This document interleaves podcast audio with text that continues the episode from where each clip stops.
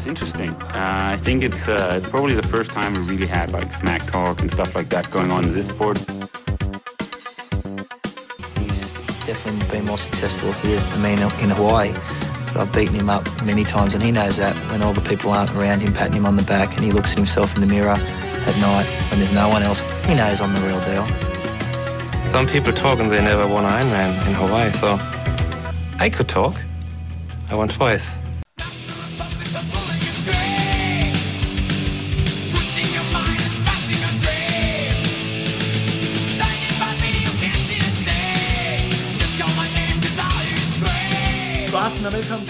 Triorakers podcast. Det er mig en kæmpe stor ære at byde velkommen til Frank Jacobsen, ingen ringer, kendt i øh, Danmark som øh, en af arrangørerne af Next Level Camp, øh, træner for Sansego sammen med Craig Crowley Alexander, og faktisk også manden bag øh, den seneste timerekord, som vi også skal snakke om i dag. Frank, velkommen til Trioraklet. Hvordan har du sådan en sen aften?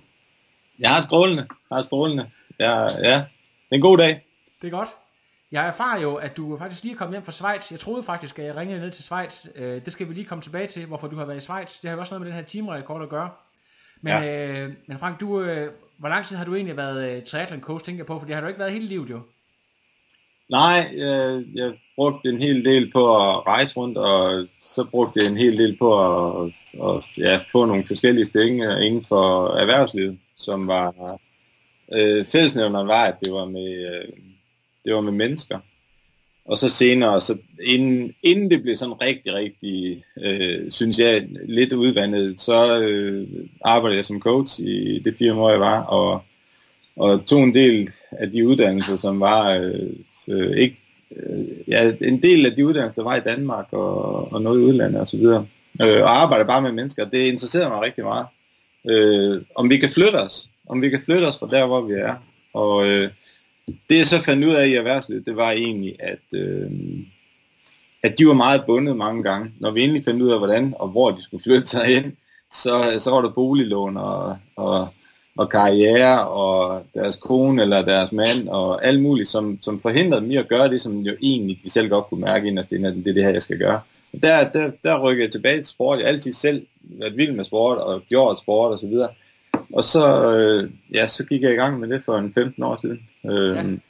Så, så jeg er egentlig omvendt, hvor at, at, at nogen synes, at Ulrik Vilbæk kan skal fortælle Mærsk, hvordan de skal håndtere tingene, så synes jeg faktisk, at erhvervslivet er så hårdt et miljø, så at øh, nogle gange så kunne sporten godt trænge til at, at få lidt det. Jeg tror egentlig, det der var mit udgangspunkt, da jeg startede med, det var, så har jeg været heldig, at jeg har haft nogle virkelig rare mennesker, der har hjulpet mig. Og, og selvfølgelig Kajse, som har en master degree i sport and science, altså øh, universitetuddannet og sådan noget, og he, jeg fik tilgang til rigtig mange af hendes studiekammerater fra Finland, øh, som var specialister inden for felter som højdetræning og, og var landstræner for det danske orienteringsløbehold øh, og så videre. Så, så jeg begyndte egentlig bare at, at, at tale og bruge tid sammen med mennesker, som jeg kunne se øh, gjorde nogle ting på et, et niveau inden for løb eller cykling eller svømning kom jeg selv fra og så videre. Og, ja. så, så jeg har været meget heldig og, at møde en masse gode mennesker, som har hjulpet mig med, med at få sat den måde, som jeg ser på træning, og den metode, som vi bruger sammen. Ja. Første gang du sådan stifter bekendtskab med, med triathlon som, som sport, øh, uden at det er en af de sammensatte grene, du snakker om, øh, svømning, cykling og løb, hvornår er det sådan cirka? Øh, så triathlon i sig selv? Ja. Og jeg, jeg kørte Ironman før øh, år 2000 selv, ikke? Ja. Øhm, så ja, det var med tre længere foran og, og ja, nede i Øst. Jeg tror, jeg, jeg tror det var Klagenfurt var mit første stævne, øh, hvor jeg kørte Ironman og sådan. Og så kørte jeg selv i Norge. Jeg blev aldrig rigtig god. Jeg lykkedes at, at, at få skader og sådan nogle ting, uden at blive rigtig god. Så, øh, så ja, så, så jeg er så heldig, at jeg kan køre en masse race og, og være med til at se nogle fantastiske performance, meget, meget bedre performance, end dem jeg selv kunne levere. Øh, og det, det var egentlig der min interesse hele tiden været. Den har været i processen i, hvordan bliver vi bedre, og hvordan bliver jeg selv bedre. Øh, og da jeg ikke kunne blive bedre af selv efter min egen mening, så, så må det jo finde nogen, der var lidt dygtigere til at træne og have nogle bedre fysiske forudsætninger, end jeg selv åbenbart kunne komme op med. Så, jeg kan ja. huske, øh, Frank, noget af det første, jeg kan huske omkring dig, det er lige præcis det der med højdetræning, sådan noget med at agitere for øh, fordelene ved at, med ildtelt og sådan nogle ting, der som sådan er nærmest standardudstyr for alle eliteatleter i dag. Det er måske, så det er også omkring 2008-9 stykker, kan det passe, at, øh, at der, der, var meget, øh, der var meget inde omkring det der? Ja, ja, ja. Ja, ja altså det, det, jeg tror, hvis jeg ikke var den første, så var jeg en af de første, der anskaffede et højdetelt og, og prøvede det selv at arbejde. Men det, det har også noget at gøre med min fortidige sport, hvor jeg stod meget på ski i Alperne og, og begyndte på bjergbestigning og sådan noget, besteg høje bjerge, næsten 7.000 meter og sådan noget. Når jeg kom hjem og hoppede i poolen, så kunne jeg mærke, at, at det gjorde altså noget. Og så begyndte jeg at sætte mig ind i det, og der har vi nogen, vi har en dansker, der Carsten Lundby nede i Schweiz for eksempel, som er helt fantastisk afstanding på det her, og en som Kajsa jeg studerede med at køre den høje træningslejr nede i Sydafrika, og så der, der er folk derude, øh, og de, ja, hvis man selv har noget at byde med, så vil de også gerne byde ind, og det har brugt en masse tid på. Og højtræning fascinerede mig fra starten af, og, men man skal sætte sig ind i det. Det er, at højtræning er ikke, altså det er, så, men, men ja, virkelig, øh, jeg kan huske, at, at da jeg arbejdede med Michelle, øh, Michelle Vesterby, der brugte vi det også, og, og, og hun responderede rigtig, rigtig godt på det, og sådan noget der. Så der er masser af de atleter, jeg arbejder med, som, som har responderet godt på det, og, og, og ja, så det, ja. Jeg ved, at, at nordmændene gør det rigtig meget, at de bliver sendt afsted deres bedste atleter, øh, Blumenfeld og sådan noget, fire gange om året, så, så det er bestemt ikke, øh, altså det er sådan... Øh... Ja, at det der er lidt specielt med nordmændene, det er jo, at du må ikke bruge et højt til i Norge. Så de er, de, er, de er nødt til at tage afsted. Og det, ja. det, er, det, det er sjovt, fordi at det er faktisk den eneste person, jeg nogensinde har kontaktet. Det er en, en norsk, øh, ham der stod for højdetræning for deres langere. Han stod kun for det. Øh, og ham kontaktede jeg, og han, jeg sagde, jeg flyver op, hvis du vil sætte dig en eftermiddag med mig, og jeg vil betale og sige prisen og sådan noget. Jeg vil meget gerne tale med dig om, om dit syn på højtræning og, og hvilke metoder. Det, der var blank nej. Det er den eneste person, jeg aldrig nogensinde har fået lov at sætte mig med, det var ham. Og han, blev, han, han flyttede faktisk i forbindelse med OL i Vancouver, øh, vinter-OL, der flyttede han til Canada og blev deres langrens træner, og de vandt de første fire medaljer i langrens, de nogensinde har vundet. Der er altså folk derude, der ved, der virkelig ved noget. Ham der, han slap væk, men øh, ja, det, kan være, jeg finder ham en gang. Ja, ja, guldkorn. Det, det gælder om at slå til, når man kan, øh, og så bare komme uanmeldt, Frank. Det skal du gøre en anden gang. øh, I stedet for at ringe på forhånd, så de har chancen for at slippe væk. Ved du hvad, øh, vi kommer til at snakke meget mere nørdet, men, øh, men lige sådan det mest aktuelle, jeg kan gribe fat i, det er jo den her timerekord, som lige er blevet slået faktisk for en uge siden i dag ja. øh, sidste torsdag. Og det er jo ja. den her øh, lidt specielle Bornholmer Martin Toft Madsen, øh, ja. som øh, du har arbejdet med. Jeg skal lige høre sådan en tri-coach som dig. Hvordan er du øh, kommet øh, i, øh, ja, i kontakt med sådan en, øh, en nørdet cykelrytter? Kan du lige fortælle det til at starte med? Ja, altså Martin kom det første år, vi, vi kørte Next Level Camp ned på Mallorca, der var han der med hans kæreste nede og træne bare og, som cykelrytter. Og så griner vi jo lidt af det og så videre, men så kørte han jo den hurtigste tid op af Sakalob, og så griner vi jo ikke mere. Men øh, han er super sympatisk fyr, og vi, vi snakker godt sammen og sådan noget der. Så vi mødtes nogle gange siden og sådan. Og så mødtes vi øh, sidste år, ja det bliver så i 16, ikke? Altså ikke 17, men øh, til Danish Bike Awards, hvor han jo så øh, har vundet øh, dansk øh, øh, enkeltstart skab, ikke? Og, og ja. mødtes vi der, og så snakkede vi, og, og og og han bragte det op, at øh, han kiggede lidt på, og han var lidt fascineret af, og han troede egentlig, at han kunne gøre det godt på, øh, på timerekorden. Og, øh, og hvad jeg troede, øh, der skulle til. Og så snakkede vi lidt om det, og så gik der lidt tid, og så vendte han tilbage og sagde, at øh, om vi ikke skulle kigge lidt mere på det. Øh, så gik vi i gang med det. Altså, det, det er, ja. Martin, er, Martin regnes jo som sådan en meget speciel en, men han er faktisk ikke, altså jeg synes ikke, han er så speciel, som mange de siger, han er total nørd og lidt en enspænder. Det er han slet slet ikke. Han er super sympatisk og holdt et foredrag i øh, samme dag, som han skulle køre om, om eftermiddagen, der klokken to, så han holdt foredrag for sponsorerne og sådan noget ude i, i hallen derude i Ballerup og sådan noget. Han er, han er slet ikke introvert, han er en meget sympatisk og faktisk øh, let tilgængelig øh, gut. Han er bare meget, meget dygtig fordi han er ingeniøruddannet, så forstår han de her tal, og så har han bare sat sig ind i, okay, hvordan slipper jeg væk fra at have vindmodstand? Det kan. Ja. Det må man sige. Og det, jeg forstår faktisk også, øh, jeg sad og hørte den her TV2 cykelpodcast, hvor de øh, lige var inde omkring nogle af de her ting, at han faktisk bliver brugt af øh, ultraspecialisterne, nemlig banelandsholdet, til at teste nogle af deres ting. Og det, ja. det, det fortæller lidt om, hvad han er for en, øh, en grundig mand, altså at, at de her folk hiver ham ind og bruger ham til deres testforsøg med forskellige ting.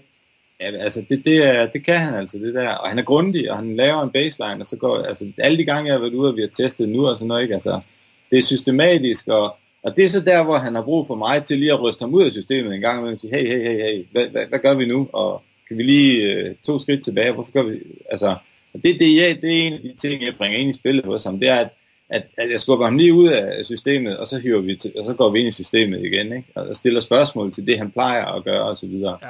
Og en masse andre ting selvfølgelig, men, men det, det var en af de ting, som man sagde, fordi jeg, jeg mødte mange af dem, som jeg også kender fra cyklen, altså, hvad laver du med ham nu, og så videre. Så, ja, men altså, hvis du skal slå, og det, vi gik efter at slå den danske rekord nu, men det, det ultimative mål er jo øh, Bradley Wiggins teamrekord, og det er for mig et af monumenterne. Det eneste, der gør, at Bradley Wiggins teamrekord ikke er et monument inden for hele sportsverdenen, hele alt idræt, det er, at den ikke har stået så længe. Men det kan være, at om 10 år vi snakker om noget andet, fordi at det er en alvorlig hurtig tid. Ja, det, må, sat, det må du nok sige. Og sat af, altså, sat af en person, som jo også har et imponerende øh, track record på banen ude, altså måske en af de bedste enkeltstarts vi nogensinde har set. Altså. Ja, helt, helt fænomenal. Men øh, vi er nødt til lige at komme ind på, øh, fordi det var jo sådan, at Martin han faktisk tog rekorden allerede sidste år, og så, så var der et, øh, et lidt specielt efterspil, og det synes jeg selv, du skal have lov til lige at, at fortælle om, hvad der skete øh, i hele den der proces. Du bliver kontaktet, øh, der, der er, nogle, øh, der er et, øh, et muligt forurenet produkt. Alle, hvordan oplever du det som, som coach på sidelinjen? Kan du fortælle lidt om det? Det var lige, altså det, det var... Jamen jeg oplever det jo godt, fordi det ender godt, men jeg oplever det jo også forfærdeligt, fordi at øh, faktisk på samme tidspunkt havde vi jo sagen, der kørte med, med to kvindelige triatleter i et profil, en lidt mindre ukendt og en kendt og sådan noget der, som jo faktisk begge to fik dom for øh, det, de sagde var forurenet øh, kosttilskud og så videre. Og samtidig havde vi det, øh, altså, det, lad mig først sige en ting, og det er en generel ting, det er, for dem, der ikke er vidne om reglen, reglen er jo, at du som professionel atlet fuldstændig er til ansvar selv, men det, som der står i reglerne, det er jo, at man skal, når man, hvis du køber en, en bødt proteinpulver, så skal du købe to. De skal have samme serienummer, og den ene af dem, den stiller du på hylden, og den anden, den åbner du og bruger. Når du så har brugt den, så venter du tre måneder med, at den, der står på hylden, og du er blevet testet for noget som helst osv., og så tre måneder efter, eller fire eller fem måneder efter, så tager du den, der er på hylden, og så smider du den basically ud. Det er den eneste måde, du kan sikre dig i dag som professionel atlet, at du ikke løber ind i problemer. Eller ved kun og kun og kun at gå efter de to-tre øh, testmarkader, der kan være på produkter. Men at købe produkter i dag, øh, bare sådan, og specielt på nettet eller et eller andet, og virkelig hvis det er sådan noget, der kommer fra, ja, altså det er, jeg ved, at der sidder en masse, som selv af de her produkter ude og tænker, åh, hvor siger noget det? Jamen det siger jeg, fordi her var der en mand, som købte et produkt, som var et dansk produkt, og uh her og så videre, og alligevel så røg han i. Ikke? Og, og hvis han ikke havde gjort det, og der nu kommer så pointen, det er, at Martin har jo netop gjort det. Han er jo ingeniør, han, er, han arbejder systematisk, så han har jo to af alt. Han har jo alt, hvad han har indtaget til, til, til rekordforsøget derude, hvor han blev testet, og hvor de fandt det her. Så han kunne gå til Antidoping Danmark og sige, her er alt, hvad jeg har taget. Læg det på bordet. Og de ville så teste noget af det, men og jeg snakkede med ham og sagde, bare betal på alt testet. Bare betal. Jamen, jeg tror det her. Jeg tror, lad være med at tro noget. Bare få alle tingene testet, fordi vi er så heldige, at du har alle. Og så fandt de det. Og kom ud, og Dansk Idrætsforbund og Antidoping Danmark kom jo meget glade og kraftigt ud på samme tid og sagde, at for første gang at vi faktisk kan vi melde rent ud, at her har vi direkte fundet det, som, som er blevet fundet i testen.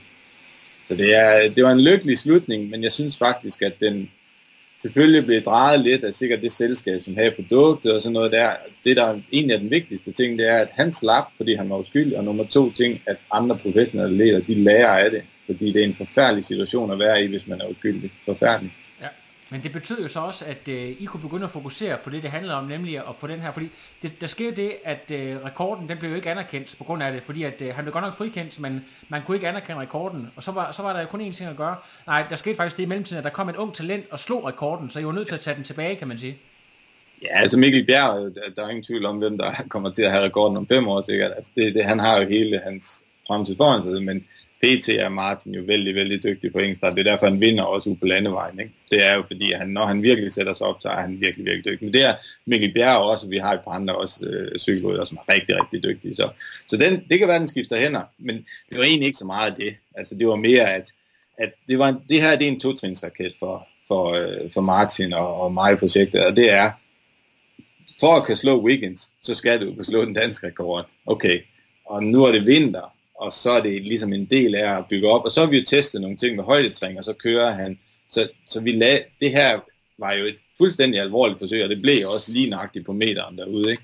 Men det gav os jo også nogle, nogle erfaringer og noget med, hvordan vi skal forberede os til at køre den næste. Ikke? Og det er så også derfor, vi har været nede i Schweiz, øh, for at teste en bane i Grinsen, som ligger i 400 meters højde, og som er lidt nyere end, end Ballerup øh, Super Arena for at se og har hørt, at den er hurtigere, men hvor meget hurtigere. Ja. Og det, det er det, der man kalder at gøre et grundigt stykke forarbejde, inden man, inden man prøver at slå Bradley Wiggins rekord, fordi det bliver et forsøg. Det er, det er der ingen tvivl om, og, og, og det skal, alt skal spille, for at den skal kunne blive slået. Ikke?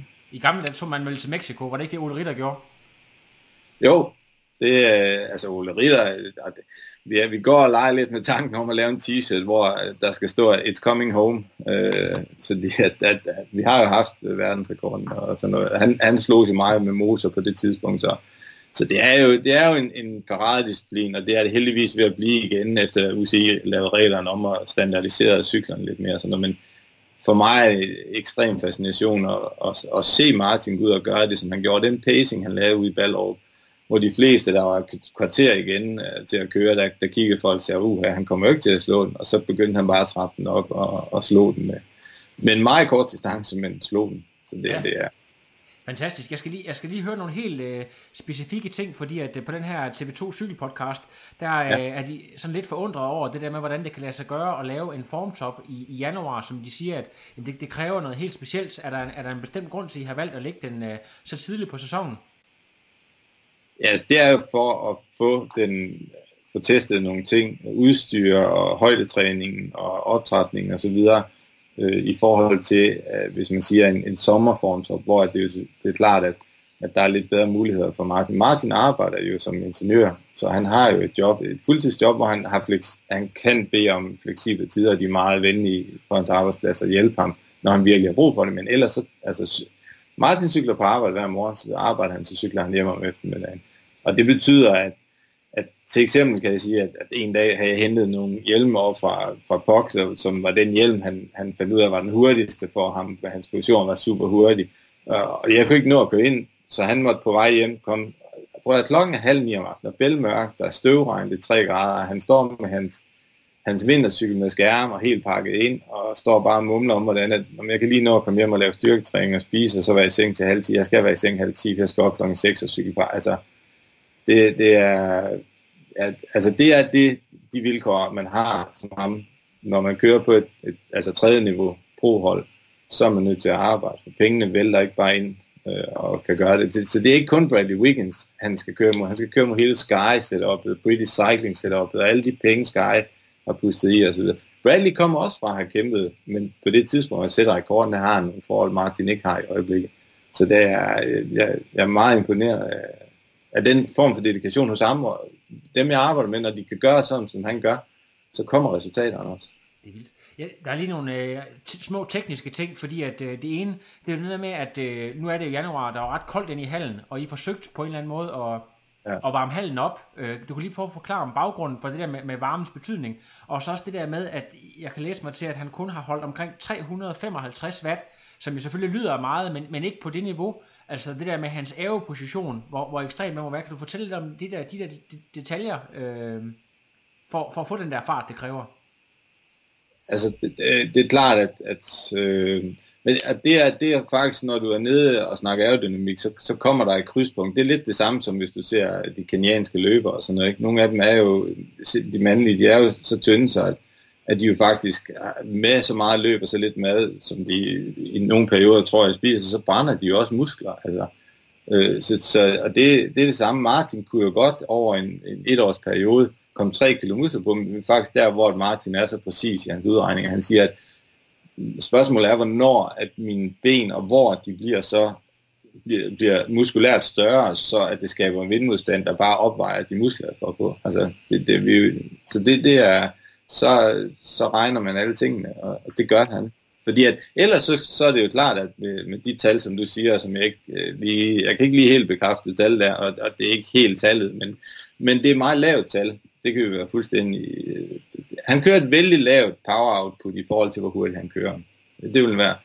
Øh, og det, det er jo fascinationen i det. Det er jo, at... Øh, ellers så ville det jo bare være den, der træder det fleste watt, som går ind og gør det. Det med varmen der, det er, det er meget simpelt. Altså, vi ville faktisk rigtig gerne have været længere op. Øh, og, og hvis vi har fået den, den vi endte på 23 grader, øh, og det er, en, det er en stor hal, og der er mange sådan rum bagved og sådan noget, som det er vældig, vældig svært. Og, og aften inden, eller dagen inden var vi ude at teste og sådan noget der, og der sad en af et firma, der hedder Brodersen, som øh, har hjulpet og støttet op omkring projektet. Der sad ham, der en af ejerne derude, og, og sagde, så tror jeg virkelig, de kan få den varmet op til 27, vi sagde.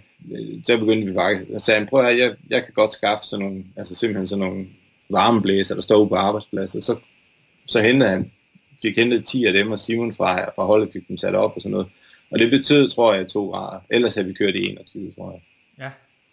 Øh, og jeg kan sige, at havde vi haft 27, så har han kørt, så har han kørt 400 mil længere, tror jeg.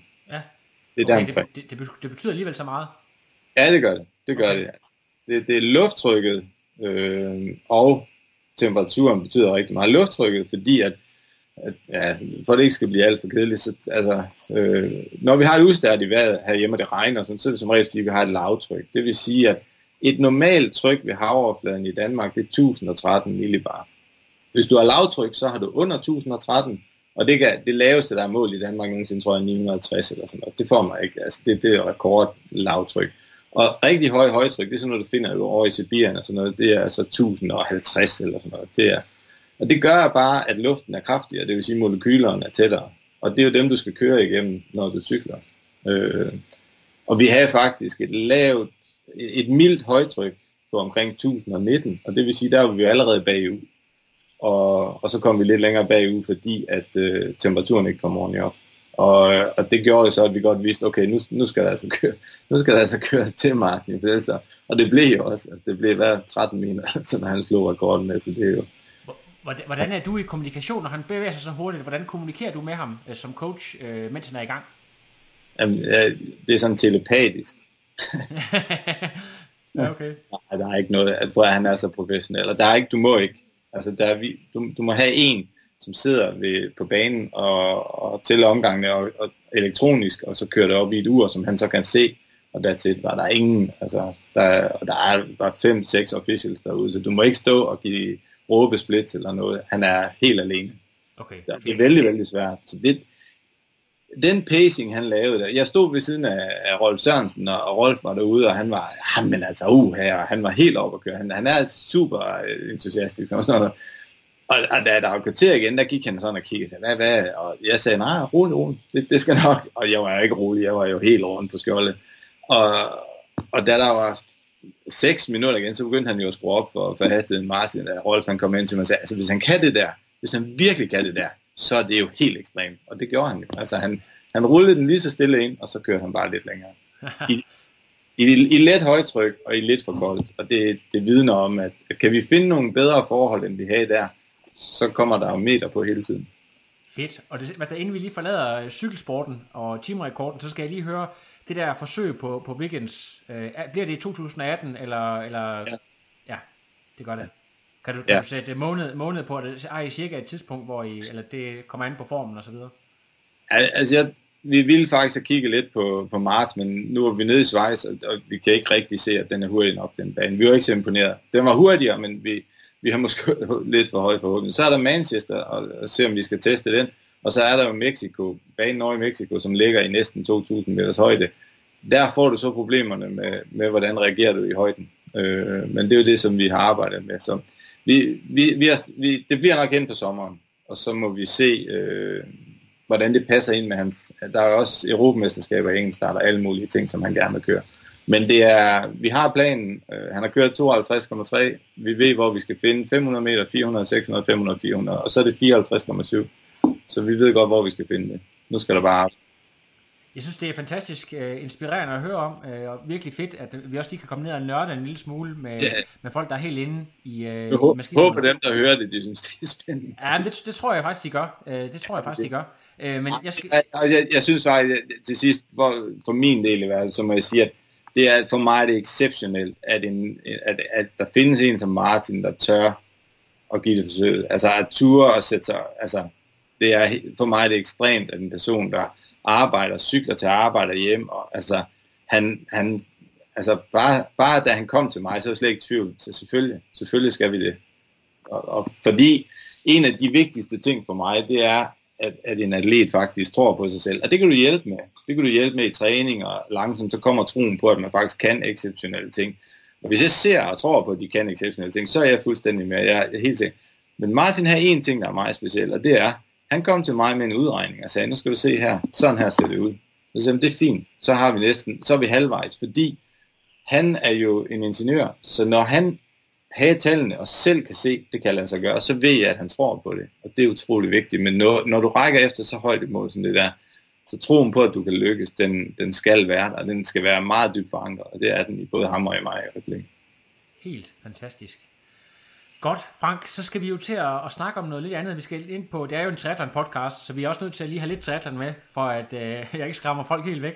Og øh, der er du også øh, mand for at snakke, fordi det, det, som der er rigtig fedt, det er jo, at øh, du øh, på en eller anden mærkelig og mystisk måde er kommet i hus hos øh, en virkelig legende i sport, nemlig Craig Alexander. Både legende og også uh, utrolig flink fyr faktisk. Men, uh, ja. men det der med Sansego og så videre, hvordan, altså vi kan lige snakke om det der med, hvad Sansego egentlig betyder, og hvad jeg sådan grundprincipper er, men hvordan har du egentlig mødt Craig Alexander uh, in the first place? Jamen, jeg mødte Craig øh, det første år, som, som, vi, som Kajs øh, kvalificerede sig og kørte over i Kona, og så, så øh, boede vi på samme hotel, og så kendte jeg nogle af de folk, som kendte ham, og sådan, og så endte vi med at, at være til noget, øh, sådan noget præsentationshaløjse, eller sådan noget der, og snakke med hans agent Franco, og, og snakke så også med Craig, og, og så videre. Og så i, ja, op til race og sådan noget der, så brugte vi noget tid sammen, og så videre, og, og øh, jamen jeg tror det er lidt som man siger, på det tidspunkt havde han jo nok rigtig meget at byde ind med, men han var tror jeg mere koncentreret, havde faktisk vundet året inden jo, så han var verdensmester på det tidspunkt. Øhm, ja, altså, vi snakkede bare godt sammen, og, og det, ja, så, så derfra har vi egentlig bare øh, udvidet relationen øh, til at arbejde rigtig meget sammen i nogle perioder, og i nogle perioder arbejder vi ikke særlig meget sammen. Altså, det er, det, han er, Craig er vældig, vældig dygtig til en masse ting, men der er noget, han, han kan, som, og det er, at han kan, han kan sådan mærke og finde ud af, hvem har jeg brug for øh, de næste 6 måneder, hvem har jeg brug for de næste 12 måneder og sådan noget der. Og, og det er ikke sådan, at, at, han, men, at jeg slet ikke, men i nogle perioder snakker vi rigtig meget sammen, og så i nogle perioder, så kan der gå tre måneder, hvor vi ikke snakker sammen overhovedet. Altså, noget, øh, og det er sådan lidt med, med, hvad kompetencer har jeg, og hvad har han brug for lige her nu. Ja. Øh, så det er sådan et, vi er on off en, en 5 til otte mennesker sådan rundt omkring ham, som, øh, som har haft, må man næsten, for mit vedkommende i hvert fald, æren af at arbejde sammen med en person som ham. Øh, men altså, du, når du først sidder ved bordet, så skal du også have noget at byde ind med. Så, var du med fra start, dengang I, I øh, begyndte at, at starte Sansego op, eller, eller øh, havde. Craig startet det? Eller hvordan, øh? Ej, vi startede for fem år siden, og Craig egentlig ringede til mig og sagde, at han ville have, at, at Armando øh, nede fra New Zealand og så mig, at vi skulle være med til at starte det op, hvis vi ville. Og lidt hvad den grove plan var, og at vi bare skulle starte stille og roligt, og øh, så længe han kørte øh, race og havde sponsorer og sådan noget, så ville det være minimalt, hvad vi skulle gøre med det, men han ville gerne, når han engang stoppede, så ville han gerne, at vi var sådan nogenlunde på plads til at kunne arbejde rigtig godt med det. Øh, så var problemet jo bare, at han blev ved med at køre hurtigt, så ja. vi går jo bare, vi går jo bare og venter på, at han engang slapper lidt af, men det, ja, nu, nu, nu blev, han, han væltede faktisk på cyklen i, i november og brækkede hans kravben og to eller tre ribben. Og det, jeg er sikker på, at han nok skal komme tilbage, men i den alder, han er, der er det altså svært at komme tilbage for sådan så hård en skade, som det var. Ja. Så, så, så vi snakker lidt og, i øjeblikket, og han elsker, han elsker at træne, og han elsker faktisk også at race. Altså det, det, der er nogen, der elsker at træne mere, end de elsker at køre race. Han elsker jo også at race, og det er derfor, at du ved, ja, For mennesker, der er i, i en situation, hvor de siger, jeg vil ønske, tiden kunne stå stille, så måtte han jo være en af dem. Men det gør den ikke. Øh, så, så, når, så når engang han stopper med at køre professionelt, så, så på en måde glæder vi os i Santiago, fordi så får vi mere af hans tid, og det bliver, det bliver super spændende, den ja. proces selve navnet, det er lidt specielt. Det har, det har noget, altså øh, sammentrækningen der, altså noget med sang og ego. Det er noget med uden, uden ego. Øh, hvad ligger der mere præcist i det, og er, er det, er det sådan øh, firmaets grundprincip? Kan du forklare lidt om det? Ja, det er det, og det, det, det er Franco, der på en, jeg tror det var ham, der fandt på navnet, altså Craigs agent, som også er med i det og sådan noget.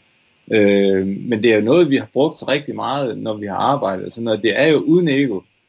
Sans ego, ja. om det er fransk, ja, det må det være. Men, men det, altså vi har tit, vi har tit, eller vi har jo nogle gange siddet ved, og, og snakket om ting eller sådan noget, og så kører den ud af et spor, og lige pludselig så kan vi godt mærke, at det her, det er jo ikke, altså, det er jo ikke, det er jo ikke rigtigt, det vi gør nu. Altså det, det, det her, det kan være, det kan være et race, han skal køre, eller det kan være noget udstyr, eller det kan være hvad som helst, eller træning, eller hvem han træner med, og hvem der er, om nu vil de lave et filmprojekt, eller sådan noget. Og, og vi skal altid filtrere den igennem det der ego. Ikke fordi han har et ego, men fordi vi alle har et ego. Og hvis det får lov at fylde for meget, så, så, så gør du dumme racebeslutninger, når du først er derude. Og, altså, vi har bare set på ham og på en masse konkurrenter til ham, som næsten se, hvordan egoet det bare kører dem ud over kanten. Altså, og så, øh, det er ikke godt. Det er hverken for træningen og for udstyrsbeslutninger og for for selve race day, og hvordan du, altså, det, egoet, egoet skal holdes i balance, og det, det... Frank, kan du ikke lige prøve at komme med sådan et helt konkret eksempel på, øh, hvornår egoet, øh, kom, ego spiller ind og gør, at en atlet tager en dum beslutning, øh, bare så folk er helt med på, hvad du mener? Øh, jamen altså, det år, hvor han skiftede fra at køre med åben hjelm til lukket hjelm, altså det, det, det, jeg husker lige stille, vi, han skrev, og det er sådan, han arbejder, så skriver han en tekst til mig derovre i Kona, og siger ligesom, hey, vi skal op til Billa og Lian og spise med. Ja, det skulle vi der. Og så kommer de, og så, så sidder han og kører bilen, og Nary, hans bror, sidder over bag, og Kaiser op inde i bag, og så tænker, der er en grund til, at jeg skal sidde foran. Han har et eller andet, vi skal snakke om nu, ikke? og det har han jo så selvfølgelig. Og så begynder han så at snakke om den der hjelm, og, og, og hvad synes du, og tallene i vindtunnelen, og la la la la la. Og til sidst så siger jeg bare, men prøv at høre, med, med alt det vi ved, Øh, kan, så er der ingen grund til, at du ikke kører med lukket hjelm. Og en, det er, jeg er sikker på, at en af de ting, der var, det var, at alle de andre år inden kørte jo med, med lukket hjelm, og det var der Chris McCormack og alle dem, der har kørt fra ham på cyklen i 2010 og sådan, ikke? Så det der, når du ikke gør noget først, så nogle gange så hænger du fast i og siger, at jeg er bedre, og temperaturen, og dit og dat, og sådan noget der. Men det er lige så meget dit ego, det der med, at de andre, de gjorde det før mig, så jeg gør egentlig bare det, de gør. Det er jo en ego-ting der kan forhindre dig i faktisk at gøre det, som var bedst, det var, kom nu den, den arrow på, og så kom ud over stepperne, ikke? Altså. Ja. Og det, det er ikke noget sådan, det lyser ikke i ansigtet altid, men, men, men nogle gange så spiller det ind i den, der ligger lige sådan en lille ting ego i nogle af de beslutninger der, og det skal bare væk.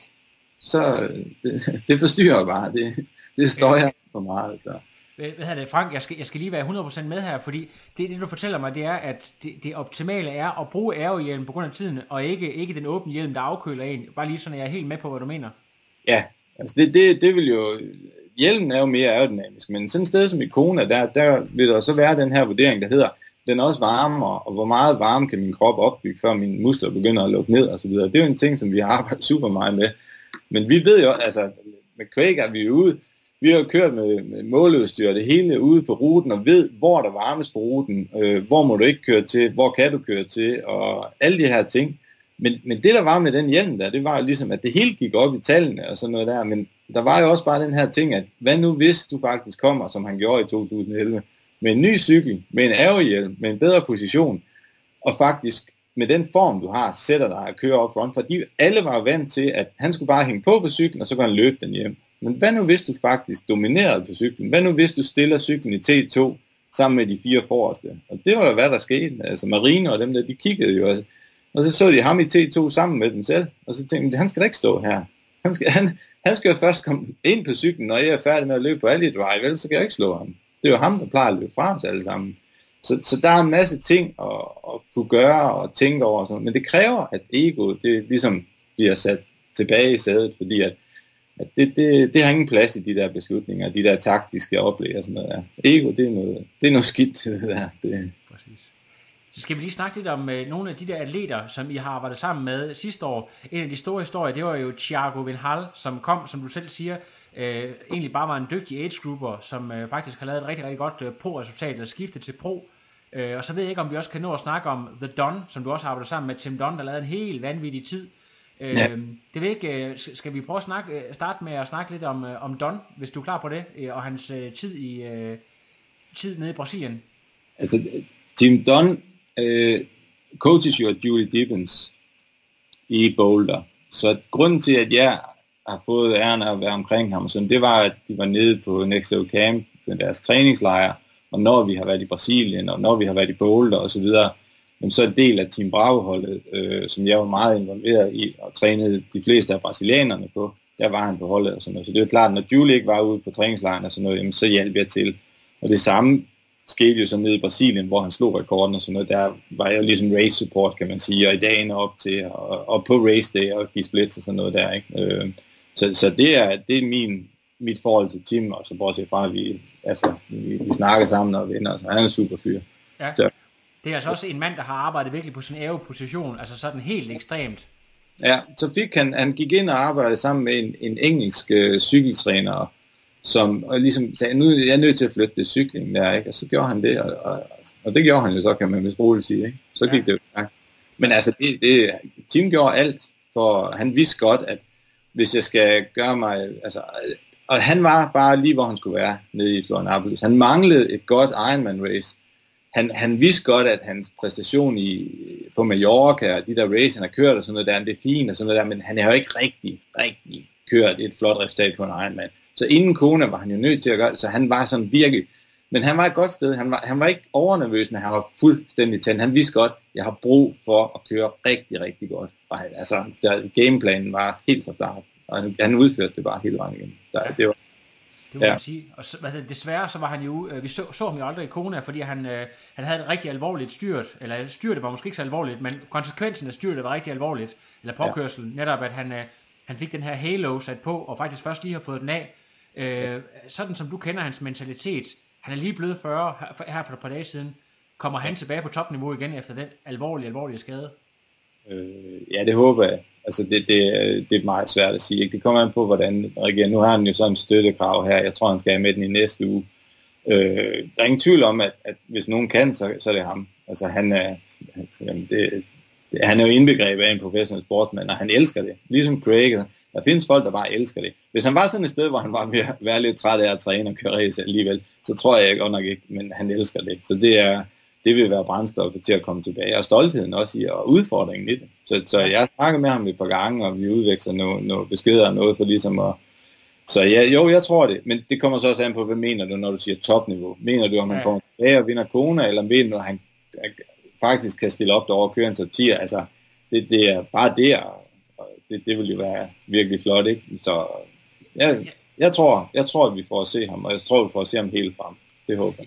Jeg har lige et enkelt spørgsmål om The Don, fordi at han, øh, sådan, jeg har mødt ham en gang i virkeligheden, øh, sådan øh, efter, jeg tror det var 73 øh, VM nede i C, og der var jeg sådan lidt, øh, han er sådan lidt tilbagetrukken, altså når man ser ham i medierne og så videre, så er han sådan lidt flamboyant og, og fremme, øh, sådan lidt lave jokes og så videre, men sådan når man møder ham, så er han sådan meget stille og roligt, nærmest tilbagetrukket. Øh, altså, hvordan kender du ham? Er han sådan en, for eksempel, hvis jeg skrev til ham, vil du være med på min podcast, er han sådan en, der vil sige selvfølgelig, eller vil han være sådan en typen, der, der sådan holder lidt igen omkring det? Det tror jeg er meget timing spørgsmål. Ja.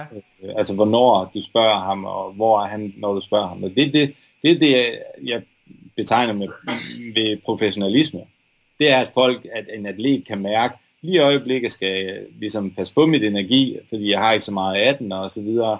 Øh, lige i øjeblikket er overloadet øh, socialt. Det har været alt for meget på træningslejr, mødt alt for mange, og alt for mange. Altså, det, det er en af disciplinerne. Det er selvindsigt hos en professionel atlet. Så, men som person, hvis du spørger ham på et normalt tidspunkt eller sådan, absolut, selvfølgelig. Ellers så skriver jeg sgu til ham. Ja, fedt. Jeg prøver at Stones Guard, det er, så er du da helt væk.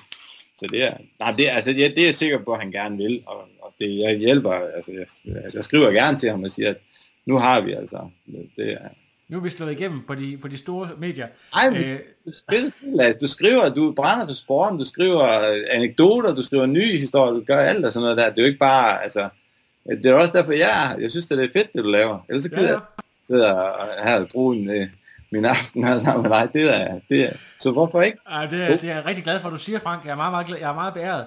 Øhm, så skal vi, altså, nu, nu øh, jeg, jeg prøver at skrive til The Don her bagefter og høre, om, om han er klar. Øhm, ja.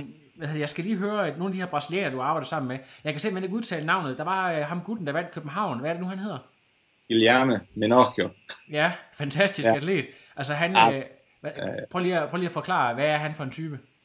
Jamen nok, han er, det, det, er, det, vil, det vil jeg sige, det er jo igen en af de ting, jeg nyder ved det her. Det er ligesom, når jeg begynder at arbejde med nogle atleter, som ikke lige er fra, der, øh, altså at komme ned til Brasilien, se hvad forhold de træner under dernede, ikke? Og, sådan noget. og det var der, en af de ting, som jeg og mange andre blev bragt ind, det var ligesom at Leo, som eget hold og, og spille nogle penge, han sagde, jeg tror, de er gode, de er bare ikke professionelle nok, og det var, det var så sandt, men altså, de, det, er jo, det er jo virkelig, så, så det er jo noget med at cykle ud på de her sådan noget highways og motorveje og sådan noget, ikke, hvor altså, det er, hver uge bliver der en eller anden slået ihjel, der er ude at træne. okay. jamen, det er helt, jamen, det er helt åndssvagt. Det er det virkelig. Altså, Markus, som jeg har arbejdet med der under og sådan noget, der, han bor nede i Santos. Det er sådan et sted, hvor der er en havn og sådan noget.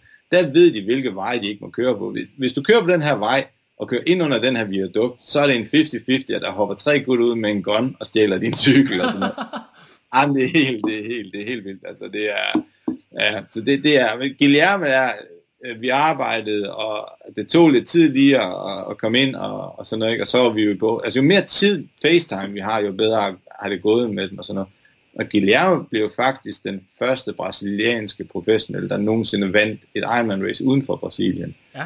Øh, og altså, at se ham komme ind der og vide, hvad det betyder, altså, at manden er gift, har to små børn, driver et coachingfirma dernede, og når man hører, hvad, altså, hvordan de kæmper for at få tingene til at løbe rundt og sådan noget, så, så altså, ja, det var, ja, det, det var top 5 og, øh, i mit liv i hvert fald at se ham komme ind øh, på det opløb derinde i ja. København. Det var, ja, han var også lige et niveau over de andre det år der, det må man sige, så vidt jeg lige husker.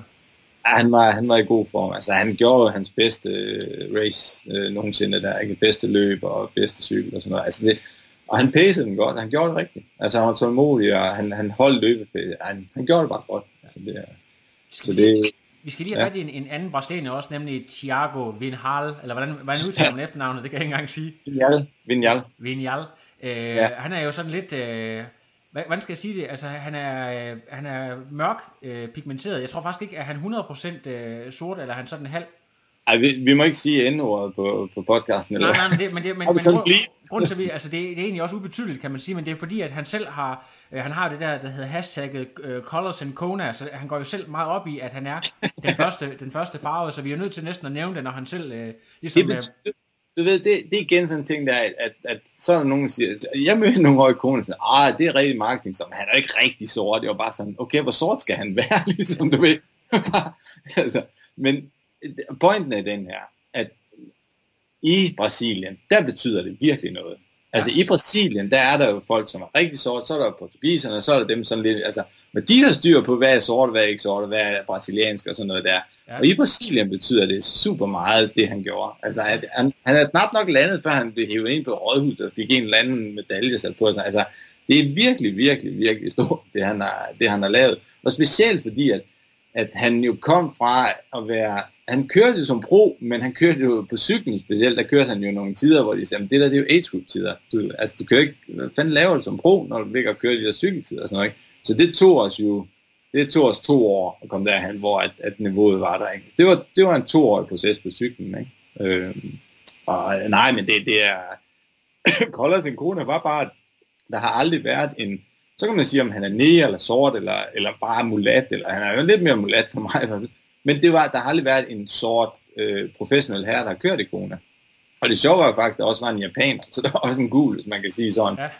Altså det er ikke, det er ikke spørgsmål om racisme, det er et spørgsmål om, at jeg tror også, at når man dansker, eller, eller her i Norden, så skal vi også forstå, at, at der er faktisk nogle, nogle ting, som kan flytte nogle ting i nogle lande, hvor at der jo er sådan, at når man, altså du skal se, når han er nede på Next Level Camp, Jack, nu har været sidste par år dernede, og sådan. det er en del af, at han er blevet bedre på cykel, det er, han jo er hos os i 10 uger dernede og kører rundt. Og sådan.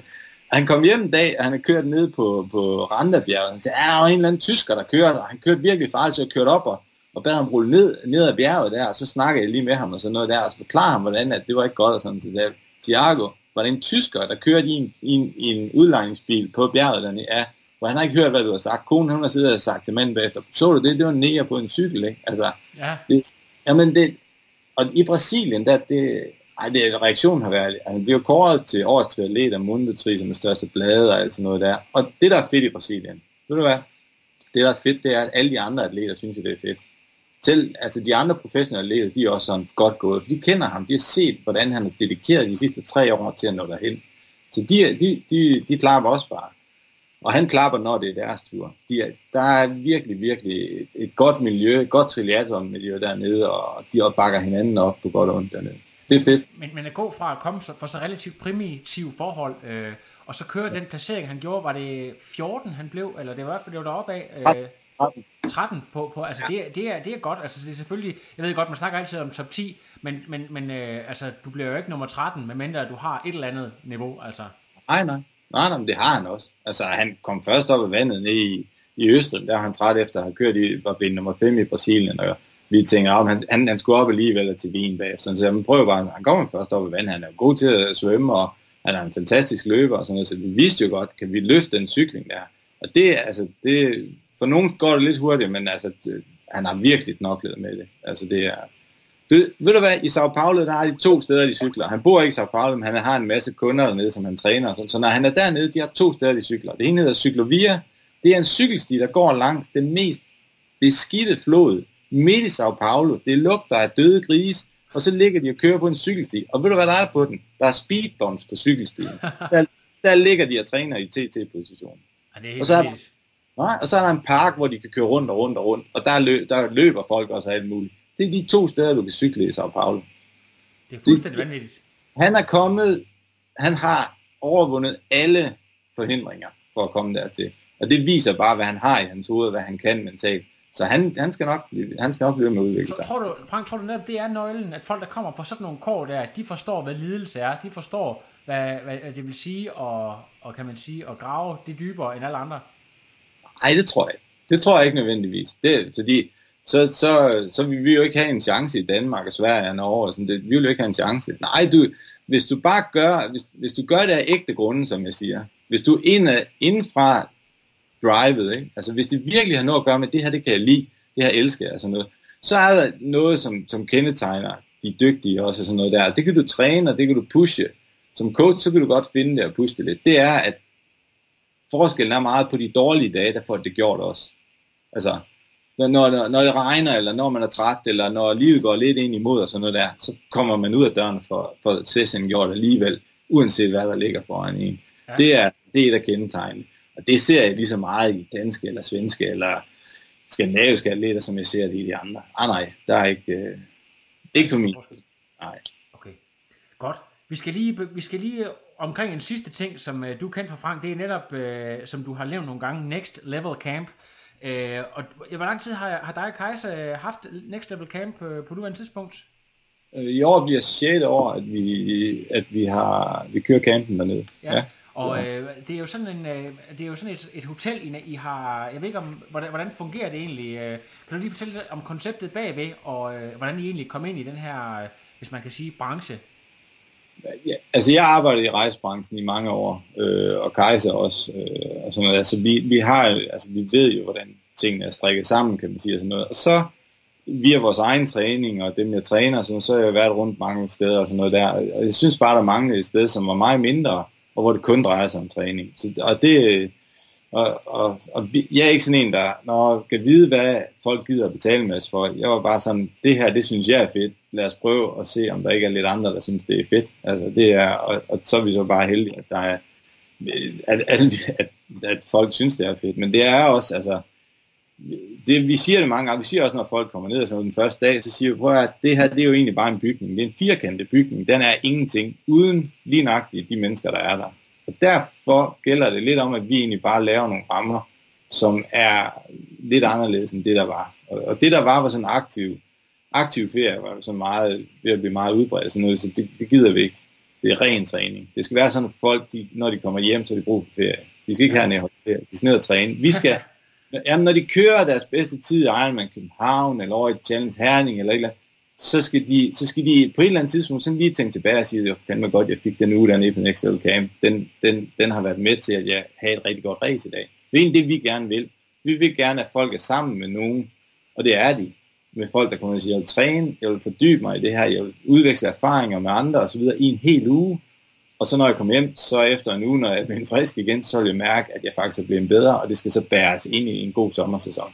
Det er vores ypperste mål, og det, det er, ja, jeg, jeg ved ikke, hvor mange, om det er 9 ud af 10 eller 99 ud af 100, men, men når vi er ude til race hjemme, så møder vi jo bare folk, som altså, folk skriver og kommer igen og siger, på at det er, det er bare så vigtigt og så fedt at få den der uge, siger de. Så det er, men det kræver, det, for os krævede det, at det drejer sig om træning. Men det er, det er det vigtigste. Det, ja, det er 20-30 timers træning for de folk, der er der. Nogle af dem træner lidt over 30 timer i den uge, de er der. Ikke? Ja. ja det er virkelig træning. Altså, det er ikke... Det, er ikke afslappning. Nej, men fordi alle sammen gør det, så er der bare sådan en fed stemning omkring det. Og så, så er det nemmere at få det gjort. Så er det nemmere at bryde lidt grænser, og gøre lidt mere, og gøre lidt ekstra. Og sådan noget. Når du så kommer hjem, så er det udvidet dit niveau for, hvad du tror, du kan. Og det er fedt. Jeg skal lige prøve at høre noget, for I har haft det i seks år. Jeg har jo selv været nede på et tidspunkt, og det var, ja. øh, jeg så ja. jo, at det, det var med The Man, dengang jeg havde David Scott, og da jeg så det, der har jeg jo lige læst, jeg ved godt, at det, det var sådan lidt specielt, fordi at, øh, det er jo den her bog Iron War, og der, der har jeg været nogle sagsanlæg og så videre, så det var måske sådan lidt øh, ironisk. Men jeg havde læst Iron War, og jeg ville bare møde David Scott. Det var det eneste, jeg ville, så jeg bestilte en billet med det samme og ned. Og det var simpelthen det er den bedste uge nogensinde. Jeg kan stadigvæk huske, øh, jeg tror, jeg var 31 på et tidspunkt, jeg skulle hen og have en autograf og så videre. Det var ligesom at være, jamen, øh, at være sammen med sit idol hver dag. Men, ja. men jeg skal lige prøve at høre, øh, har, har, altså siden dengang, har, har I sådan øh, valgt at kopiere det, hvor der kommer en eller anden ekspert ned, eller har I sådan øh, udvidet, altså, udviklet konceptet lidt øh, i forhold til dengang, eller de der første år, hvor I startede? Ja, altså det, det, en af de ting, der er, det er jo, at, at, at, øh, at bare de folk, som vi har som guider, altså øh, det, til sommeren, det, de guider, som er dernede, det er øh, Jesper Svensson, han er verdensmester i swimrun fra sidste år, og, og, og banerekordholder nu, ikke? I swimrun fra øh, Thiago, nummer 13 i Kona, og 5 i, øh, og så to unge talenter, en, fra, nummer, en der hedder Hans Christian fra Norge, som var nummer 6 i Norge, ikke? og så Mikkel herhjemme fra Danmark, som er et ung talent, som jeg tror er de 10 uger dernede. Så du kommer ned og, og træner, og så kommer der andre. Altså det, nogen var også nede og træne det hele Team Bravo, de var der, ikke? Jamen, så var Team Don der jo, ikke? Altså, ja. så, så, øh, der er også professionelle atleter nede og sådan noget der, men det, det er egentlig, altså, det er egentlig ikke, øh, jeg synes det er exceptionelt, det er, det er folk, altså det, det er dem, der er der, det, det er, om det er en pro eller hvad det er, vi deler op i tre grupper alligevel, når de kører ud, ikke? Øh, så det, det er, ej, jeg synes, det er, jeg synes, det er attituden, der er det vigtige, ja. og det er, man vader ind igennem porten den første dag, med en attitude, der hedder, jeg er her for at træne, jeg er klar, godt, så kører vi. Og det, og det er jo lige meget, om du er lidt langsommere eller hurtigere, eller en af de hurtigste i verden, som Tim og Thiago og sådan noget. Det er lige meget. Det er jo attituden, der skaber atmosfæren. Det er, det er det, vi lægger mest vægt på. Det er ikke, hvor dygtige er. Er det swim, bike, run øh, hele ugen, eller har I nogle gange, hvor I tager en uge, og vi siger, at øh, nu har vi fokus på en af disciplinerne? Øh, det ved ikke, har, har, har I sådan, øh, det ved jeg ikke, jeg synes på et tidspunkt... Vi har, altså, vi har haft, og det har vi også, fordi det ikke er så stort sted, så, så vi har nogle gange nogen, der siger, hey, vi vil gerne komme, vi vil gerne tage det hele, og vi vil gerne mere af det her, altså vi vil gerne svømme mere, fordi vi ligger jo direkte på stranden og ud til havet, så derfor har vi nogle uger har, altså nogle uger har været sådan svømmefokuseret, der er vi henne i sådan midt april og frem til midt maj, så vi har sådan nogle svømmeuger, men ellers er det, vel 65-70% cykling, ikke? fordi det er forår, og det gælder om at få nogle kilometer, og, og og for at være ærlig, så er Mallorca jo en af verdens bedste steder at cykle. Øh, og så løbet og svømningen, det går sådan lidt. Øh, så vi, vi fokuserer meget på cykling, og så fokuserer vi faktisk ret meget på åben vandsvømning, altså at de kommer i havet. Også allerede i starten af marts, så hopper vi i havet og svømmer 20 minutter. Bare fordi der går så lang tid. Vi svømmer alt for lidt i havet hjemme i Danmark. Alt for lidt. Så det er, det, det, det er meget cykling, cykling, cykling svøm åben hav, og så er der løb og koretræning og, og svøm indendørs. Det er sådan en tredje ting. Ja, jeg skal lige prøve, du sagde jo til mig, at øh, kan det passe, at I er fuldstændig udsolgt, eller er der stadig mulighed for at få en enkelt plads hos Next Level i år? Det er altid bare at skrive. Altså, hvis, også hvis der er nogen, for eksempel, der, der skulle, ja, whatever, styre på deres cykel eller et eller andet, der bliver en ledig, så skriver Kajsa tilbage. Vi er jo ikke større end Kajsa, hun har en direkte dialog med alle. Der er jo ikke, det er fuldstændig... Så det er bare at skrive. Der er ja. ikke det kan ja, være, men at er muligt for at finde en madras et sted eller et eller andet, hvis det, hvis det alt går galt. der er altid plads til Stone Guard, det ved du jo. Stone Guard. Der er jo ikke de piger, der åbner døren, hvis du mangler et sted at sove. Nå, nej. det er godt, og I hørte det her på podcasten. Jeg skal ja. høre, er, er, der nogle ting her, her i 2018, som du særligt uh, ser frem til? Et eller andet nyt tiltag, et eller andet, eller... Nej, så. Det er, det er vildt. Nej, altså, jeg, jeg, jeg tror det ikke... Jeg, det har ikke været... Prøv at, jeg kigger på et forsøg på at, med Martin om at slå verdensrekorden på teamen. Det i sig selv er vildt. Jesper Svensson sidste år kørte 5-6 podieplaceringer. Han kørte halvlejen på 3-44 hvis han fortsætter hans udvikling, så bliver det jo helt åndssvagt i år. Øh, så det, det er øh, Annie Thorén, øh, supertalent for Sverige, øh, vandt sprinten sidste år og kørte kørt blev nummer tre ned i Portugal på trods af en tidsstraf, øh, og er lige nøjagtig på, hun står lige foran at bryde igennem, hvis du spørger mig. Og så der er en ny, øh, en, en svensk pige, som, ja, det, hun kommer, ja, jeg tror ikke, der er nogen grænser der. Øh, Kari fra Nord, som har vundet Nordsmand, hun blev hjerteopereret i dag. Operationen er gået godt, hun lige sendte mig en besked. Og jeg ved bare, hun har kun én ting i hovedet, der er kommet komme tilbage. Altså det er øh, to unge gutter, der kommer ned. det er... Og så er alle de der... Og så resten er jo et Så, øh, altså det, det er, mange af dem har jeg arbejdet med i flere år, og de bliver bare ved med at sætte nye mål. Og det synes jeg egentlig er det vigtige som et det er, at at de hver år siger til mig, i år skal det lige have en nyk mere. Jeg tænker ligesom, ja, du er et år ældre, altså, du kan ikke blive ved med at blive bedre. Altså, men det, det, det gør de faktisk. Så det, det er, jeg, har, jeg kan ikke klage. Det, det, det, eneste, det eneste problem, jeg ser frem til, det er, at, at Kajs, hun, skal, hun, hun, hun kvalificerer sig til Kona, hvilket er flot, og så er det jo alt det der, det, det er det. Jeg, jeg er allerede respekt for hende, det, det er helt fantastisk. Men så vandt hun også i lotteriet, hun fik en plads op i Norseman, så nu skal hun køre Norseman og Kona. Det ser, det, den har jeg lidt et problem med at sætte på plads i mit hoved i øjeblikket. Det er jo, øh, hvad hedder han nu, øh, Lars Peter Stormos øh, opskrift. Ja, ja, ja, det kan godt være, det er. Det er fandme ikke min opskrift på et, et roligt familieliv. Nej. men, øh, men det klarer hun, der er, jeg er ikke i tvivl, men det kommer til at tage lidt af hvert at lave det, den, øh, den kombination der. Det kan være, at vi skal, komme, når vi kommer lidt længere hen, fordi det er faktisk sådan, at Triorakler, han stiller op ikke i, jeg kommer nemlig ikke igennem lotteriet, jeg skal op og køre noget, der hedder Sweet Man i stedet for, for lige, for lige at prøve det der lidt ekstremt triathlon, så det kan være, at vi skal lave en, øh, en podcast Ej, det, senere, der handler om træning til de der den ekstreme. Ny, jeg, jeg laver sådan en ny op i Norge, er det den? Nej, ja, i, i, i Sverige ligger, hedder den så, øh, den hedder Sweet Man, det er sådan en pangdang, de har lavet op, en helt ny op i, op i Åre, helt op i Nordsverige. Åh, oh, der er også koldt, det er fint. ja, ja, så det, det, så det skal du nok sige. Nej, jeg, jeg glæder mig meget, altså jeg glæder mig til i år, og, og når jeg kigger, det der er vigtigt for mig, det er når jeg ligesom kigger på dem, jeg skal arbejde sammen med, jeg siger, prøv her, de har et mål, de har brug for en til at hjælpe, og jeg tror, at jeg er den, der kan hjælpe dem med at nå til det næste mål der. Det er det vigtigste. Det er ligesom udgangspunktet. At, jeg, at dem, jeg arbejder med, jeg kan, ikke, jeg kan ikke se en eneste, hvor det ikke stemmer. Og, det er, og jeg kan ikke se en eneste af dem, der ikke er der, ikke er der hvor de skal være. Altså motivere og ville det. Det, er, altså, det ser godt ud. Det er, uden, uden du skal ud og sådan øh, med spidse albuer, kan du ikke sådan, hvordan ser du det danske coaching-miljø lige nu? Sådan, altså, der er samtidig nogen, der sådan er højt profileret, så, så øh, drosler det lidt ned. Altså, det går sådan i min optik sådan lidt bølgegang. Hvordan, sådan, hvordan er dit syn på det lige nu? Øh, altså, det danske tri-coaching-miljø er nu 2018? Det ved jeg så ikke. Øh, altså, jeg synes, det er, altså jeg synes, i, i forhold til, hvor, hvor, hvor lille land vi er, så synes jeg, det, at jeg er jo stolt over, når jeg er ude et eller andet sted, og, og siger, når jeg, er okay, men, om jeg er dansk, okay, fint. Altså det er ikke sådan, at man, man går med bøj i ryg, når man er ude, fordi man er dansk i triathlon, det er jo ikke.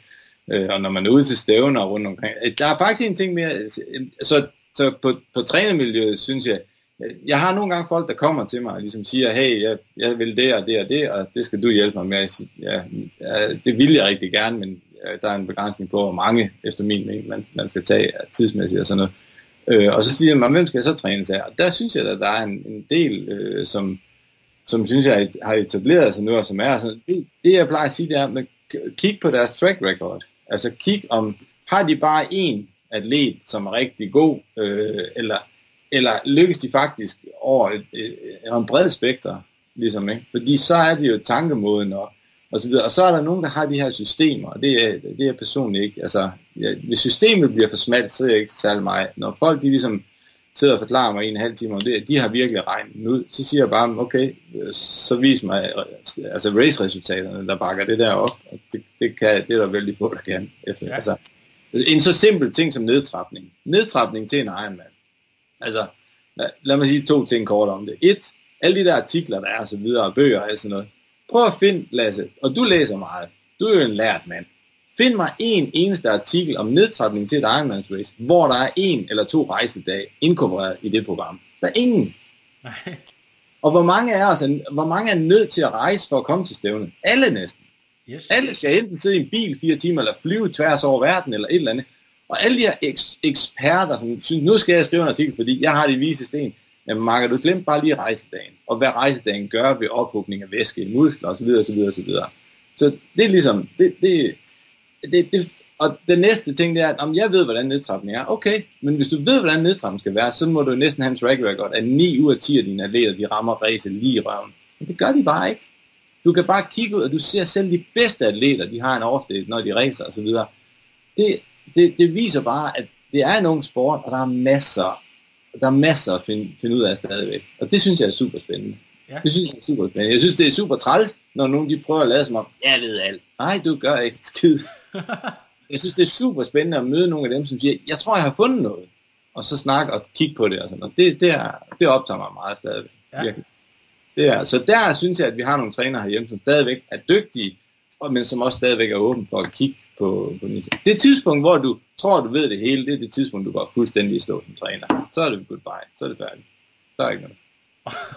og det synes jeg faktisk er øh, et helt fantastisk citat at slutte af på. Frank, ja. øh, vi, øh, vi har rundet en time nu, og øh, for at folk ikke skal falde helt af, og jeg, jeg synes, øh, længden passer rigtig godt. Jeg synes, vi har puttet rigtig meget indhold i den time, så for at ikke øh, tærske langhalm på det hele, så synes jeg, at vi skal sige... Øh, Jamen øh, tak for, jeg vil sige tak for din tid, og jeg vil sige øh, tak for de mange guldkorn, og jeg håber, at vi kan vende tilbage senere på sæsonen, og måske øh, tage en ny snak om et eller andet spændende emne, eller, eller en atlet, eller et eller andet, der, der opstår. Øh, hvad siger du til det, Frank? Jeg synes bare, at vi skal tage og, og, og snakke igen i løbet af sommeren. Og hvis, du ved jo, hvor jeg er, og jeg ved i hvert fald, hvor du er, Lasse, så der er ikke det er rigtigt. og så vil jeg også bare sige øh, til dem, der kender mig, ja, jeg snakker lige så meget, som jeg altid har gjort. Jeg håber, at noget af det, jeg fik sagt her, at det giver mening for nogen, og jeg håber, at alle får et godt forår og træning. Kom nu, vi er næsten over vinter, så lad os komme videre. Og så øh, have en god træning og, og frem mod jeres race til dem, der har lyttet. Og tak for, at jeg fik lov at være med, Lasse. Du gør et glimrende arbejde for dansk teatermiljø, så jeg er stolt over at få lov at være med i det. Ja, men øh, hvem, hvem andre end, end dig, Frank? Øh, jeg har ventet på det lang tid, så selvfølgelig skal du have taletid. Det er godt, du må hilse Kajsa og øh, folk omkring dig øh, fra Trioraklet. Det skal jeg vi gøre. Tales, vi tales ved, Frank. Tak, Lasse. Hej, god aften. Lige måde. Hej. No, I am done. Another. But now it's, I'm done. I have no power.